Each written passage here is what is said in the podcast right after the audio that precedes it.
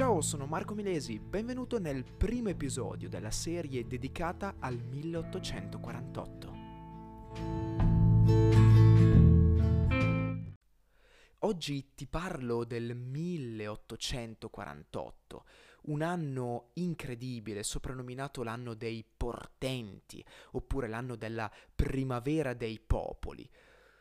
Questi due, questi due appellativi dovrebbero farti già pensare un po' così a quello che è, uh, se vogliamo, il corso storico di quest'anno e in realtà anche degli anni successivi, ovvero sconvolgimenti, rivoluzioni, rivolte, tumulti in generale, in tutta Europa, che partono tutti da un epicentro, ovvero dalla ormai famosissima terra di rivoluzioni, la Francia.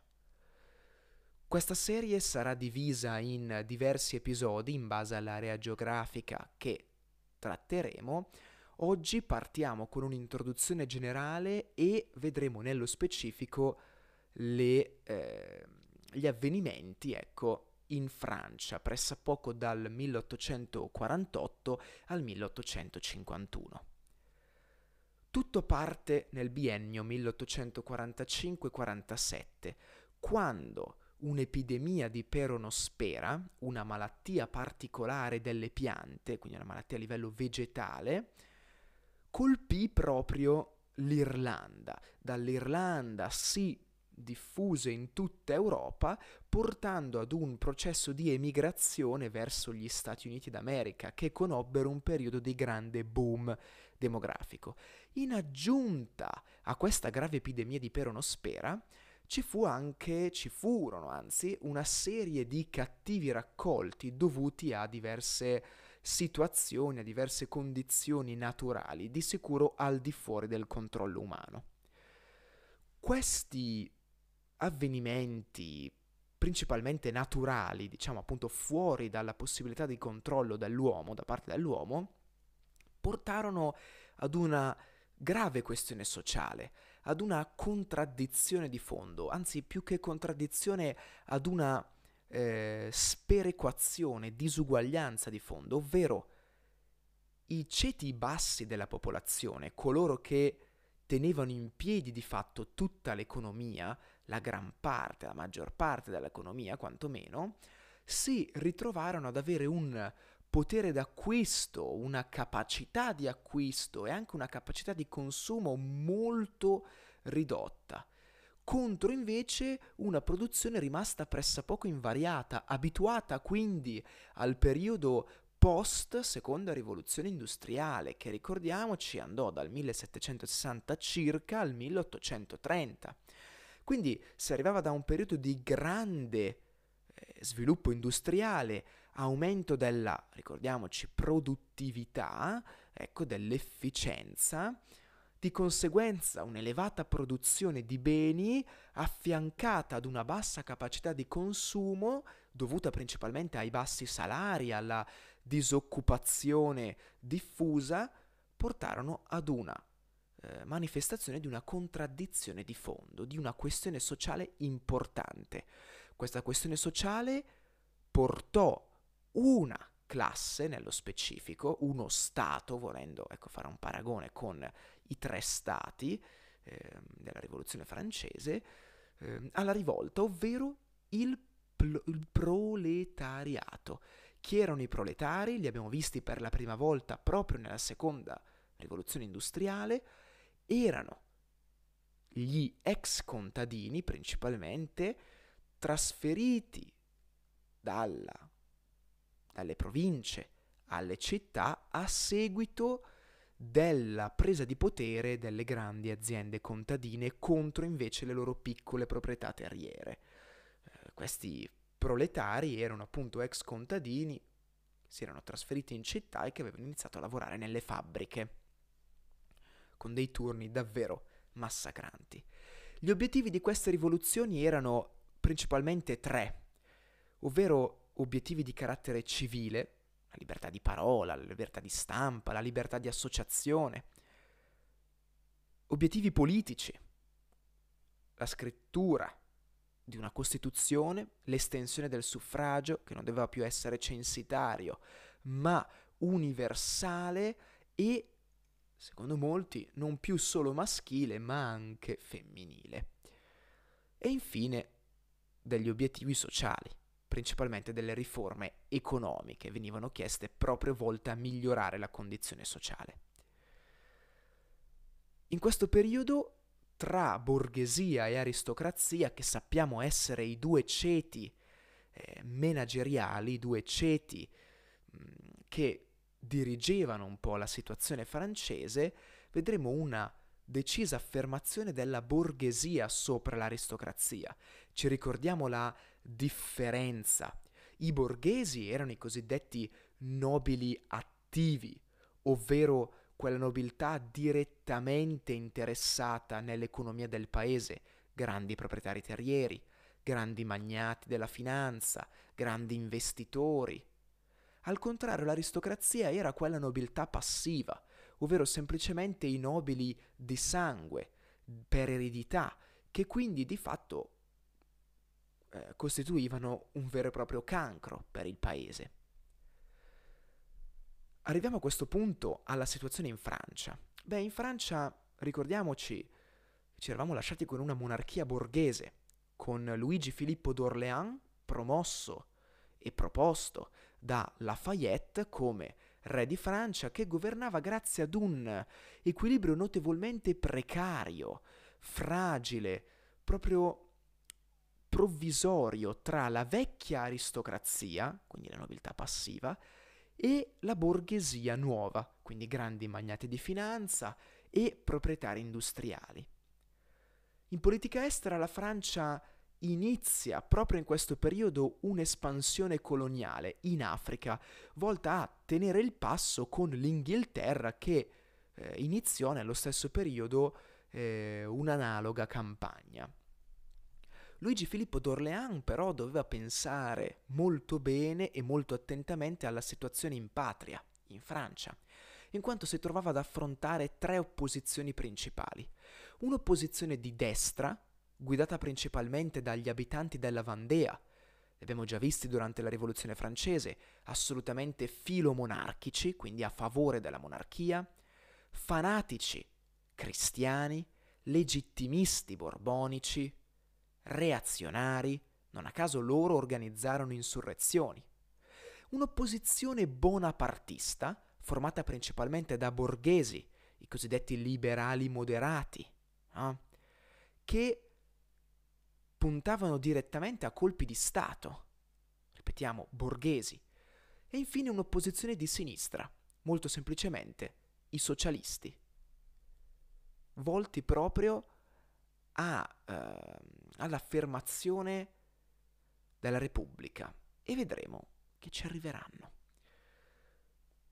Filippo d'Orléans, Luigi Filippo d'Orléans, si accorge di questo problema, ovvero l'opposizione è numerosa ed è molto più forte eh, del suo precario equilibrio. Di conseguenza, esattamente come fece Carlo X durante la Restaurazione, limitò la libertà di stampa e limitò anche la libertà di associazione così da aumentare ulteriormente il malcontento della popolazione. In aggiunta, il primo ministro, François Guizot, ce lo ricordiamo, teorico del cosiddetto juste milieu, ovvero il giusto mezzo tra l'assolutismo e la democrazia, respinge ogni tipologia di ampliamento del diritto di voto. Giustamente, nello specifico il terzo Stato, quindi l'opposizione di sinistra, eh, ma anche parzialmente quella di destra, chiesero al governo e nello specifico a Guizot in quanto primo ministro un ampliamento del diritto di voto, così di fatto da far passare delle riforme più vicine al popolo. Guizot risponde con un'esortazione che passerà davvero alla storia, ovvero disse enrichissez-vous, cioè letteralmente arricchitevi. Volete votare? arricchitevi. Questo insomma potete ben immaginare che cosa suscitò come reazione, soprattutto nel popolo francese. Ed è proprio in questo periodo, nello specifico il 29 gennaio del 48, che Tocqueville, ad una seduta della Camera dei Deputati, pronunciò le seguenti parole. Credo che in questo momento ci stiamo addormentando su un vulcano. Non avvertite che il suolo sta tremando di nuovo in Europa? Non sentite un vento di rivoluzione nell'aria? Insomma, Tocqueville fa una previsione, una gufata, la chiameremmo così, perché di fatto accadrà proprio quello che lui, in qualche modo, cercò di eh, spiegare, di far uscire in questa, in questa dichiarazione. La popolazione parigina, che sappiamo essere molto, eh, molto furba, molto scaltra, pronta insomma ad agire, pronta all'azione, organizza dei banchetti. Dicono, beh, visto che non possiamo manifestare, perché non organizziamo questi pasti comuni, perché di fatto i banchetti erano questo, eh, ma li trasformiamo in occasioni per discutere e manifestare il nostro dissenso, molto semplicemente, mascherando il tutto proprio con l'idea di un banchetto e non di una vera e propria manifestazione. Ovviamente Guizot e soprattutto Luigi Filippo d'Orléans non sono stupidi, impediscono diversi banchetti portando la popolazione parigina ad erigere quasi 1500 barricate, la portarono ad occupare il Parlamento e assumere il controllo della città. E qua, volendo citare una, eh, un famoso spezzone di GTA, GTA San Andreas, se non ricordo male, uh, ah shit, here we go again. Ovvero, adesso non posso dire parolacce, però, oh cavolo, ci siamo di nuovo. Esattamente così. La popolazione, grazie alle barricate, occupa il dannato Parlamento, assume il controllo di nuovo della città e costringe Guizot, in primis, a dimettersi, ma soprattutto Luigi Filippo d'Orléans ad abdicare. Certo, in favore del nipote, scusate, a favore del nipote, però comunque abdica. Questo infatti non, non, non placò affatto la rivolta, insomma, però fatto sta che la guida viene assunta dai repubblicani e dai socialisti. Di conseguenza si forma un eh, governo provvisorio formato effettivamente da tre schieramenti politici piuttosto diversi tra di loro. I liberali moderati, guidati principalmente da Lamartine, i democratici radicali, Rollin, e i socialisti, Louis Blanc, molto semplicemente il 25 febbraio, ovvero un giorno dopo l'abdicazione e la dimissione, viene proclamata, viene proclamata la Seconda Repubblica. Subito dopo vennero varate una serie di riforme. Colui che varò più riforme fu Rollin, riforme volte al ripristino della libertà di stampa e di associazione. Viene abolita la pena di morte per i reati politici, viene abolita la schiavitù nelle colonie, viene approvato il suffragio universale maschile, queste quattro principali riforme le dobbiamo alla Martin, ricordiamoci esponente dei liberali moderati. Louis Blanc, esponente, rappresentante, insomma, dei socialisti, propone e di fatto realizza la creazione degli ateliers nationaux, ovvero per risolvere il problema della disoccupazione, riguardo al diritto al lavoro, uno dei diritti sacri per i socialisti, crea questi ateliers nationaux, ovvero letteralmente delle fabbriche sociali, ovvero delle mm, fabbriche in cui venivano stipati, messi a lavorare tutti disoccupati così da renderli in qualche modo produttivi. Viene fissata in 10 ore la giornata lavorativa, però c'è un problema. Servono i soldi per costruire questi ateliers nationaux. Dove va il nostro Louis Blanc a prendere i soldi? Dai ricchi, semplicemente aumentando le imposte dirette, ovvero quelle imposte proporzionali al reddito. Ecco che questo porterà quindi un malcontento della borghesia moderata, in quanto guadagnando di più eh, dovevano pagare di più, avendo un reddito, maggio- un reddito maggiore ovviamente pagavano di più. E infine la Martin, ricordiamoci, eh, esponente dei liberali moderati, e scusate prima ho detto un'eresia, le prime, le prime quattro importanti riforme vengono proposte da Rollin, che era rappresentante dei democratici radicali, scusate. Invece Lamartine rappresentante dei eh, liberali moderati, ecco che si dedica alla politica estera e mh, mm, esclude l'aiuto ai movimenti rivoluzionari del resto d'Europa da parte della Francia. Viene eletta l'assemblea costituente, ma attenzione, siccome l'elezione a questo punto avviene in tutta Francia, avviene qualcosa di molto interessante. Vincono i monarchici, con 500 deputati contro i 270 dei, repu- dei repubblicani e appena 80 dei socialisti. Per l'ennesima volta si ha la provincia moderata che sconfessa la capitale socialista. Cioè Parigi si dimostra un'altra volta completamente diversa da ciò che è effettivamente la Francia, da ciò che è la maggior parte del territorio francese. Vengono aboliti gli atelier nationaux in quanto costavano troppo, viene repressa una rivolta nel sangue, viene proclamata la Costituzione repubblicana, dove insomma si ha un rimodellamento, scusate, una rimodellazione o un rimodellamento, scusate, su questo non so come si dica, ecco, eh, del potere dell'Assemblea legislativa a favore, a vantaggio dell'esecutivo. Infatti l'Assemblea legislativa viene istituita monocamerale, attenzione, da 750 deputati che venivano eletti a suffragio universale maschile ogni tre anni.